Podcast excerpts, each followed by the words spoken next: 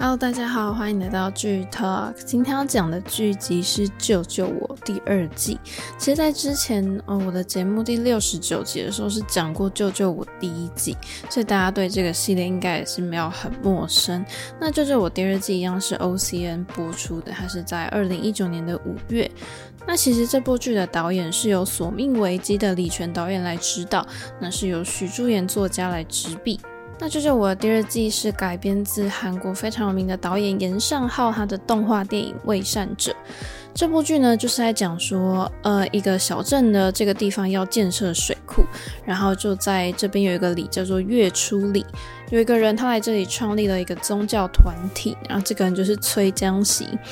以及跟另外一个角色就是察觉到崔江熙他这个宗教好像有一点怪怪的，然后就要孤军跟他奋战的这个金明哲。那金明哲在这个小镇里面就被大家视为是疯子，所以呢大家就会可以看到他们两个之间产生的角力的故事。那刚刚讲到索命危机嘛，其实大家对这部电影应该不陌生，它是2018年一部韩国的犯罪惊悚片，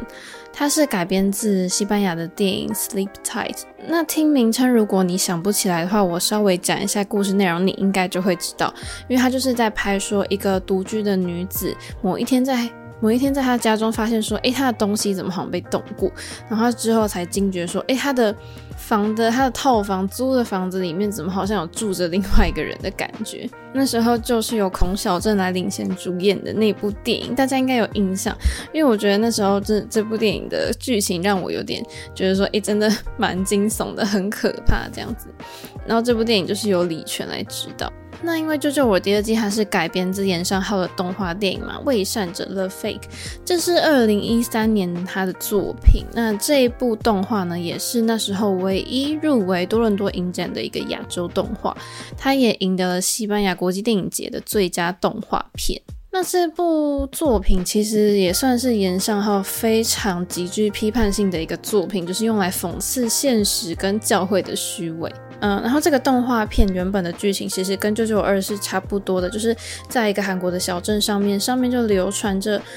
水灾即将要降临的预言，然后这个里面教会的长老就说要带给信众们信念跟希望，就是只要你们奉献金钱，然后我就会带你们重建家园这样子。不过这时候小镇里面就有一个名声不太好的镇民就怀疑说这个来筹措经费的计划是不是只是这个长老就是要骗大家的钱，所以他们就也是一样，两方就展开一个对战这样子。其实故事大体是差不多的，那我们就直接稍微来介绍一下主要的4位角色。第一个就是严泰九饰演的金明哲。金明哲呢，他在高中时期他是被寄予厚望的一个柔道选手，但是因为他就是他的个性就是没办法对不公不义的事情就是视若无睹，所以他就反复的进了这个少年教导所，所以呢他的人生就变得有点曲折。然后他在出狱之后他就回到了他的故乡，就是月初里这个地方，但是他那时候回到这边就觉得说怎么有那么多外地人就是这样子进入了这个小村庄里面，他就觉得这个行为很可疑，所以他就察觉到了有点不寻常。后来呢他就是会成为这个村落里面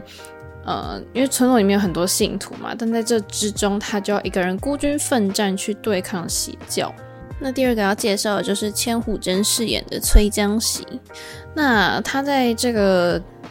部剧里面呢，他就自称是大学的教授，他就跑来了月初里面创立了一个他的宗教团体。那再来要介绍的下一个是女生的角色，是由李旭饰演的金英善，她就是金明哲的妹妹，然后以及跟她也非常有关系的是金永敏饰演的陈哲宇，她就是首尔来的牧师。那当然其实就是这4个人物后面当然会展开一连串的发生故事，然后关系也都是互相有关系的。那接下来就来谈一谈选角的部分。第一个想讲的当然就是严泰久啦，他是1983年生的嘛，我其实对他的印象不多，但是我不是第一次看他演戏，可是他的就是声音跟外表，你就会觉得他就是个坏人，但是就是那种长得很有魅力的流氓嘛，应该可以这样讲，就是我很喜欢他的声音，因为我就是很喜欢低音的那一种。那我第一次看到他应该是在《我只是个计程车司机》里面的这个朴钟士嘛，那当然在更早一点的电影《密探》里面，就是他在里面饰演那个桥本，就是即使大家没有看这部电影，可是可能也都会知道他这个角色，因为桥本是一个外貌很肃杀的一个角色，那时候戏份其实也是很吃重的，然后他那时候跟就是宋康昊啊，就是一起搭戏，就是完全没有什么瑕疵，所以他也凭借着《密探》这部电影就拿下了第53届大钟奖的最佳男配角。那其实岩太久是在2007年出道的，那因为他的声音就是有，你听过他的声音的话就会知道他是一个烟酒嗓，就感觉很有故事感的烟酒嗓，所以他可能因为这个嗓子的关系就得到了很多比较大家觉得比较粗鲁一点的角色。但是其实他早就在很多的，他出道之后其实在很多的电视电影作品当中有展现过很强烈的存在感。那时候要接了这个995-2的主角的时候，他终于就是接到了一个可以主演的一个电视剧的角色，就是那时候让人家非常期待，因为他真的出道到995-2他才正式出演电视剧的主要角色，平常都是演电影比较多啦。那他演过的电影其实大家有听过的大概就像是《我只是个计程车司机》啊，或者是《安室城》里面也是跟赵寅成交手过，然后还有《伟大的隐藏者》啊，或是《人间中毒》，其实都有岩太久，但是我觉得岩太久过得蛮低调的，可是他就是这么低调的男演员，可是我觉得他私底下很害羞。也不知道大家有没有看过那个带轮子的家这个韩国的综艺，就那时候岩太久就有去上，然后就被陈东日调侃到就是狂冒汗。我觉得就是搭配上他很特别的这个烟酒嗓，就是因为大家就觉得说那时候就好像在节目里面有被问到说你有这个烟酒嗓是不是会喝酒啊什么，可是他那时候就说他其实是完全不喝酒的人，然后我就觉得他是一个很有反差魅力的人，就大家可以去看一下《带轮子的家》第9集，你就看他就是当来宾出演，你就会觉得你再回去看他演的这些作品，就会觉得根本这好像是不同人。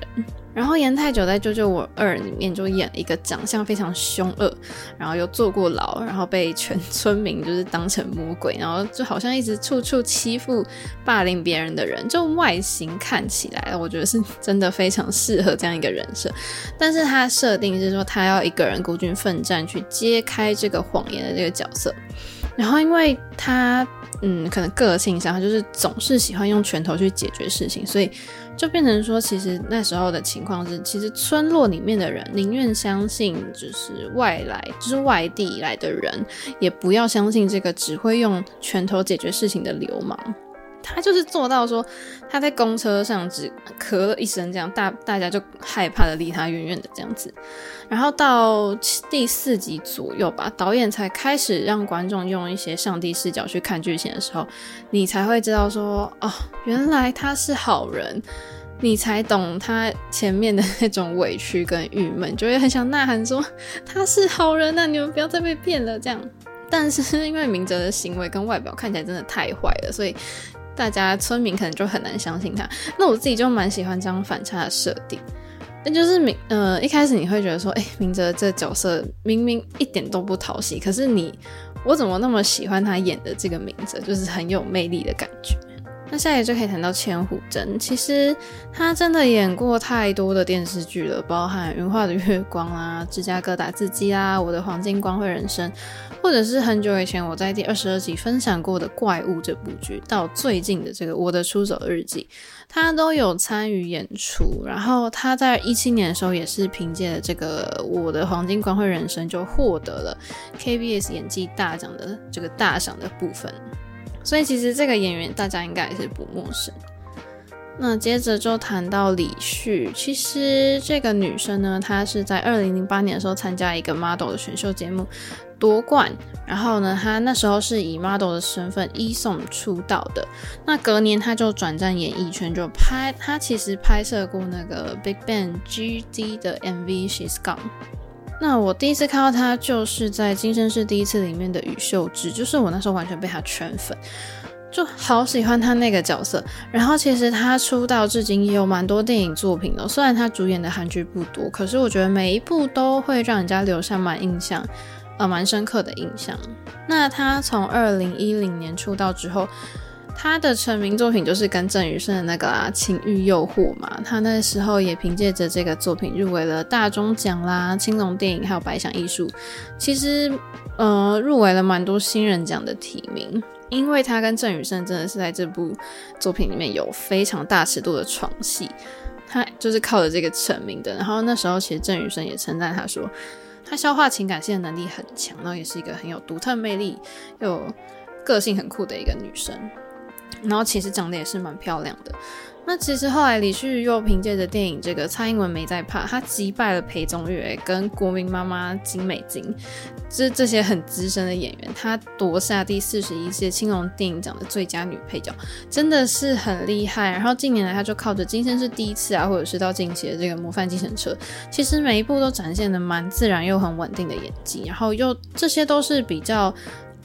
不一样形象的角色，就会让大家看到他很多的面貌。那我觉得可以小小提一下这部剧《992》里面的一个小配角，就是韩善虎，他呢就是饰演这个小镇里面的一个咖啡厅的老板，那同时也是金敏哲的初恋情人这样子。但我觉得蛮有趣的是，以前我觉得韩善虎他的妆容好像是我的印象好像是偏淡妆，然后这次他演这个角色就是要画上一个浓妆这样子，就是有一点好像有点俗气然后气势很强的这种人物，可是好像也 OK。 然后他就是在剧里面就是有因为跟金敏哲就谈过一场就是青春的恋爱嘛，然后在这里面设定是说时隔5年他们又重逢，然后又会去发展出一些爱恨交织的新关系。其实我觉得这角色会让我蛮印象深刻的。好，那其实那时候有消息出来说992有第二季的时候，就有人说蛮期待第二季演员阵容，然后也有蛮多人是希望说是原班人嘛，因为第一季就是徐睿知再加上很帅的玉泽演跟宇兆焕。我自己那时候就讲我非常喜欢第一季的选角，然后其实一开始我对第二季的这个换血就是其实没有抱太大的期望，但是我觉得看了之后严泰久在第二季有把这个角色其实诠释到位，然后包含女生的角色我觉得选角上是没什么问题的，就是每个演员在诠释他们自己的戏份的时候我觉得都蛮进入到角色里面。然后这些演员在受访的时候其实有讲，或者是导演也有说这些角色跟他们本身之间其实他们都会去融入进自己的个性，所以导演觉得这些角色都可以算是他们演艺生涯中一个代表性的角色。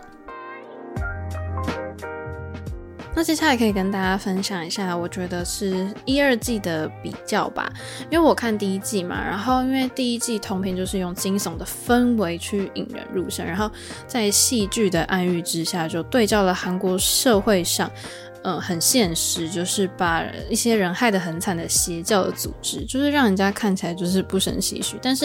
但是第一季就是非常赤裸的呈现我觉得很绝望的那种底层的现实，因为救我不算是不像是 Voice 那样比较血淋淋的，但是他做到很成功，是因为他靠着演员很精湛的演技跟写得不错的剧本，就可以让观众留下深刻的印象，然后又可以去思考跟反思。那这出戏是因为救我有2季嘛，我觉得难免会跟第一季难免还是会就是拿来跟第二季比较，但我觉得平心而论我自己比较喜欢第一季。我觉得可能是考虑到第一季太冲击嘛，就在我心中我觉得是一个很棒的一部剧，就是有一点难超越。然后因为第二季的故事是从不相信宗教的这些朴实的村民，然后无意间就是遇到了一个外地来的教授，然后好像很好心，然后又有一些神迹，他们就会看到这些神迹，然后村民就一步步掉入这个人的陷阱里面的故事剧情。我觉得就是整个故事它的走向是很合情合理的，而且你可能会觉得说也就是仿佛是好像会真的发生在我生活周遭的那种故事，其实也会让人家不由自主的毛骨悚然起来。我觉得第二季也没有什么所谓的比第一季差，但是就我自己而言，我是比较喜欢第一季。然后那时候我记得我看完就是这部剧的时候，我看完2季，其实我都跟我家人讨论，我就说如果在现实生活中是遇到这种状况该怎么办，就是光是想象我认识的人遇到这种事情，我就觉得太可怕了。然后其实2季相同之处，他们其实都是改编自原作，就是他们都有原作，都是改编来的。第一季就是改编自那个漫画家赵景山的作品《走出世界》嘛。那这个漫画就在讲说一群无业的青年，然后对一名女性的求救没有置之不理，然后就去引发的一连串很惊悚的故事。那就我二刚刚有讲的是就是在讲建水库的事情。然后因为第一季播出的时候就是大获好评，所以我觉得大家对第二季自然也抱了很高的期待。然后跟第一季相比啦，其实第二季的角色我觉得有更强大一些，然后它的故事就是很扎实，可能在制作上面其实应该有一些升级。然后因为它的制作团队其实我觉得也算是受到观众认可的一个组合，然后跟第一季也是完全不同的世界观，然后人物角色个性也是很不一样。那我去看了很多的访问，就是导演有讲说其实第二季是关注在村民然后盲目信仰，就是这个过程，就是掉入陷阱这个过程，它其实是用一个创作，很纯粹的创作去还原就是原作的戏剧性。但它不是只是来讲一个什么真实事件，它其实是有把每一个角色他的欲望跟弱点啊，或者是他们的意志是写在这个故事里面的。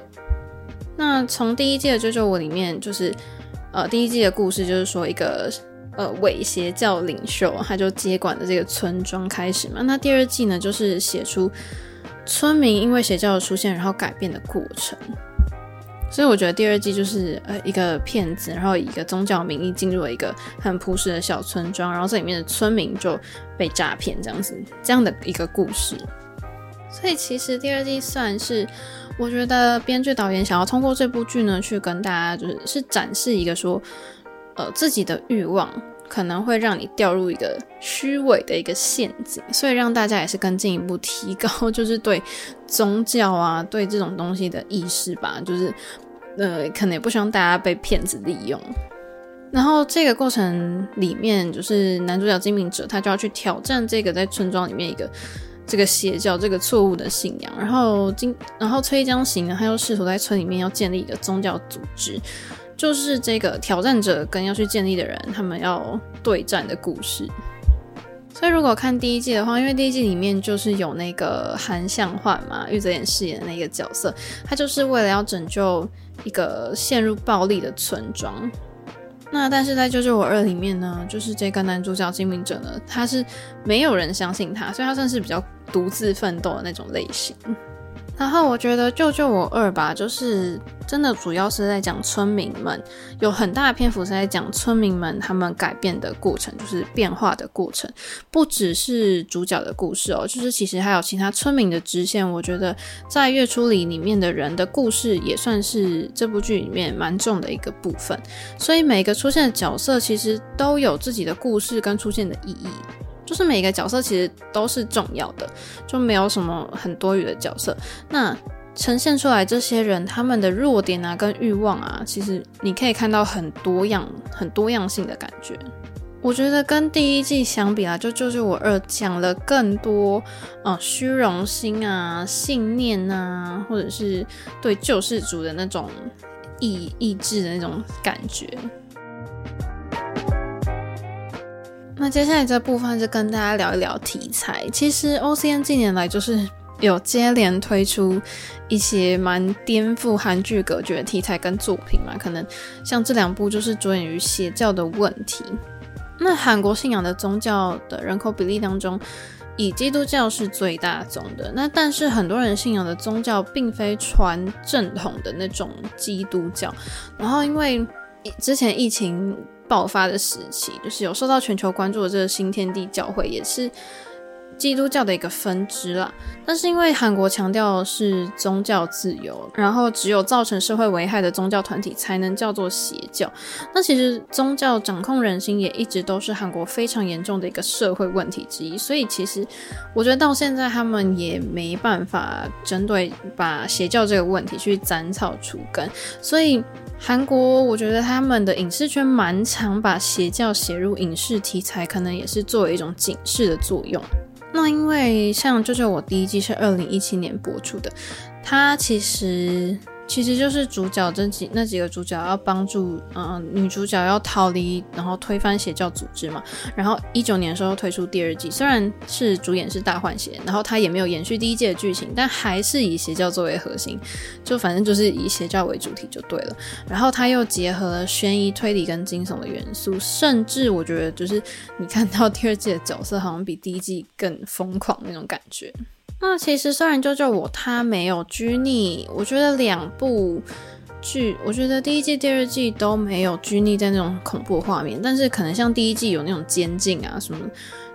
人心的丑陋险恶等等剧情，就会让观众觉得蛮沉重的，就是心里会有点不舒服的那种感觉。所以我这边还是要呼吁大家就是你可能听到救救我这部剧，然后你就搜寻这样，但是我强烈建议大家在观看前就是你要斟酌一下，因为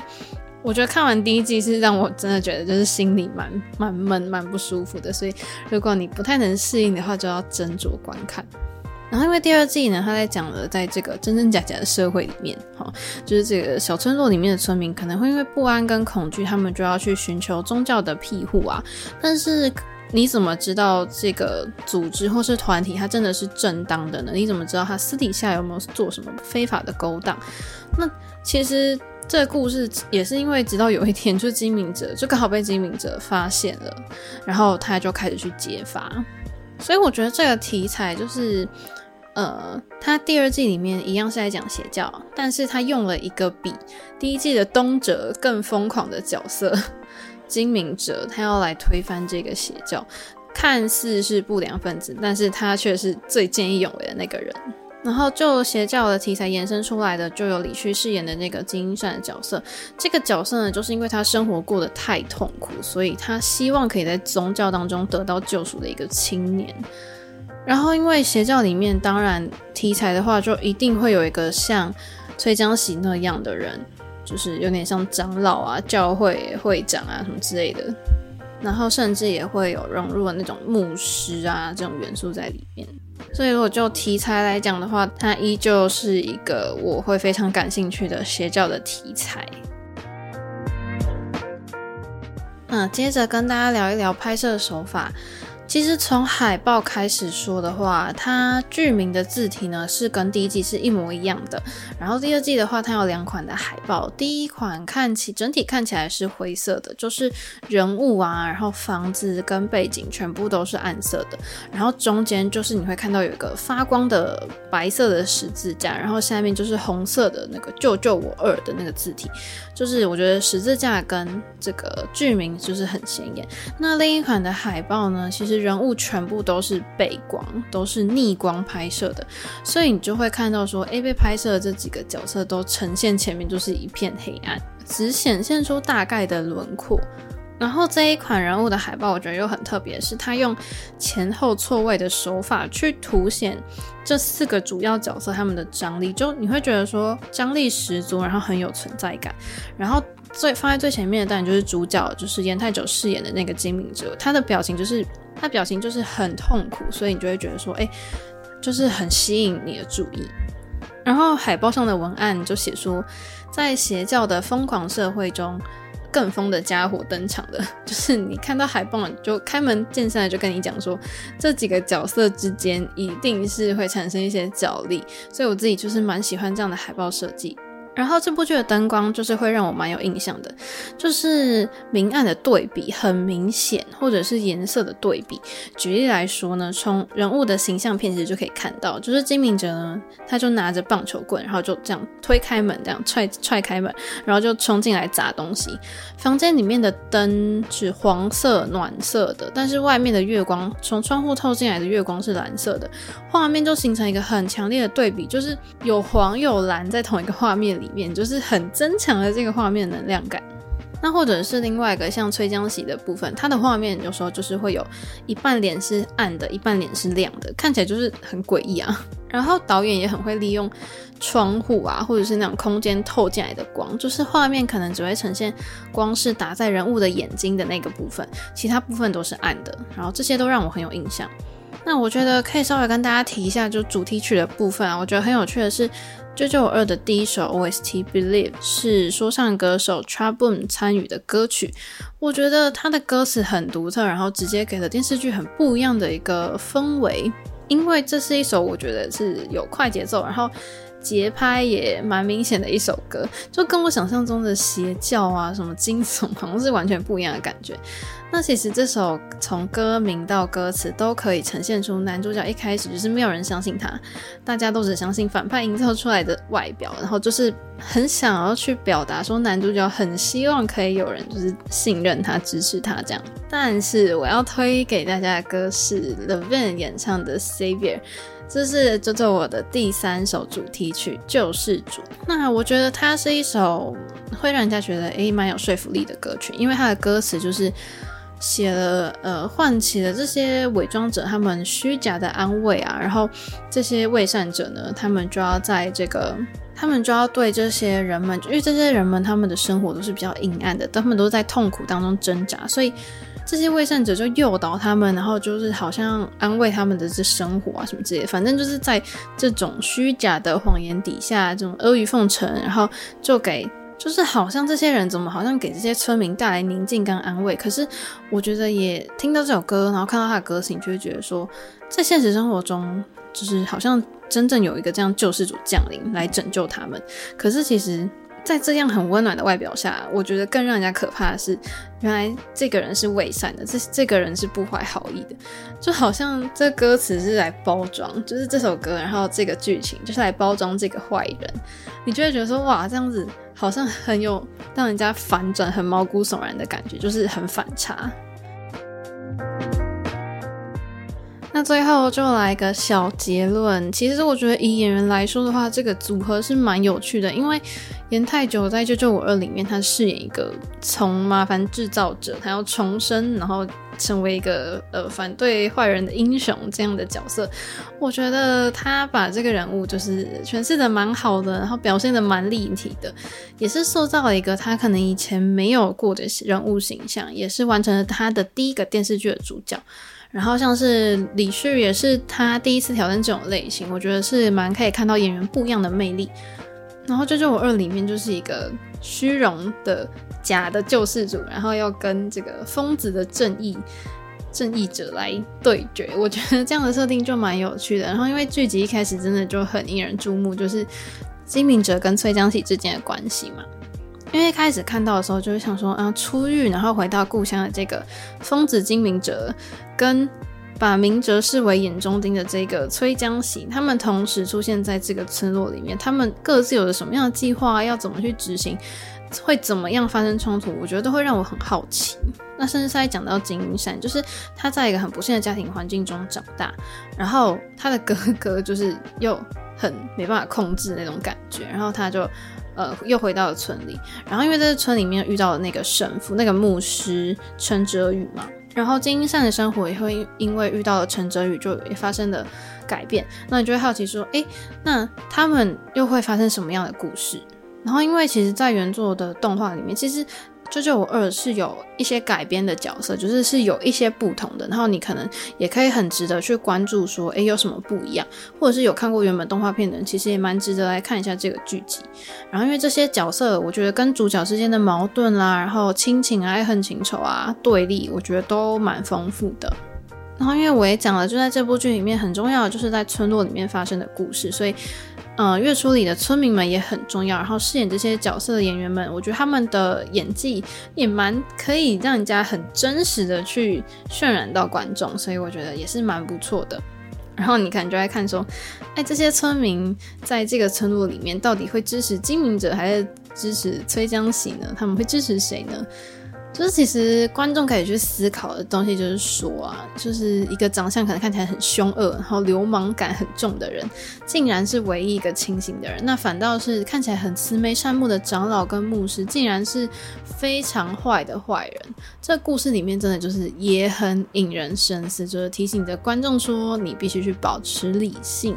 所以其实想了解邪教为什么很恐怖啊，我觉得就是可以找一下时间来看一下这部剧，就是可能对所谓的邪教手法你会有比较深一点的认识吧。我觉得邪教是一种真的是无形但是会让人家很恐惧的东西跟题材。那或者是你看过严尚浩导演的动画片《伪善者》啊，你应该对原作如何重生为电视剧感到非常好奇，你也会觉得蛮兴奋的。然后因为动画片在2013年上映的时候，就因为它直接点出社会问题就受到了好评，所以原作的作品质量在国内外都是受到认可，都是非常好的，所以它改编成电视剧当然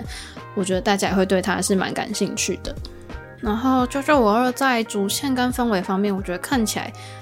当然都是不管怎么样看都会觉得是一个蛮严肃的故事嘛，可是在某时候还是会穿插一些机智跟喜剧的元素啦，所以你就可以在这里面看到了这些角色他们遇到不同的人在遇到这些信仰的时候他们会怎么样去面对，会产生什么样的结果。所以今天呢就把这部剧集《救救我》第二季来跟大家分享，所以如果有兴趣的话大家也可以再自己去找来看。那今天的剧透就到这边结束了，如果还想听我聊更多剧集的话记得持续锁定我的节目，那我们就下次见咯，拜拜。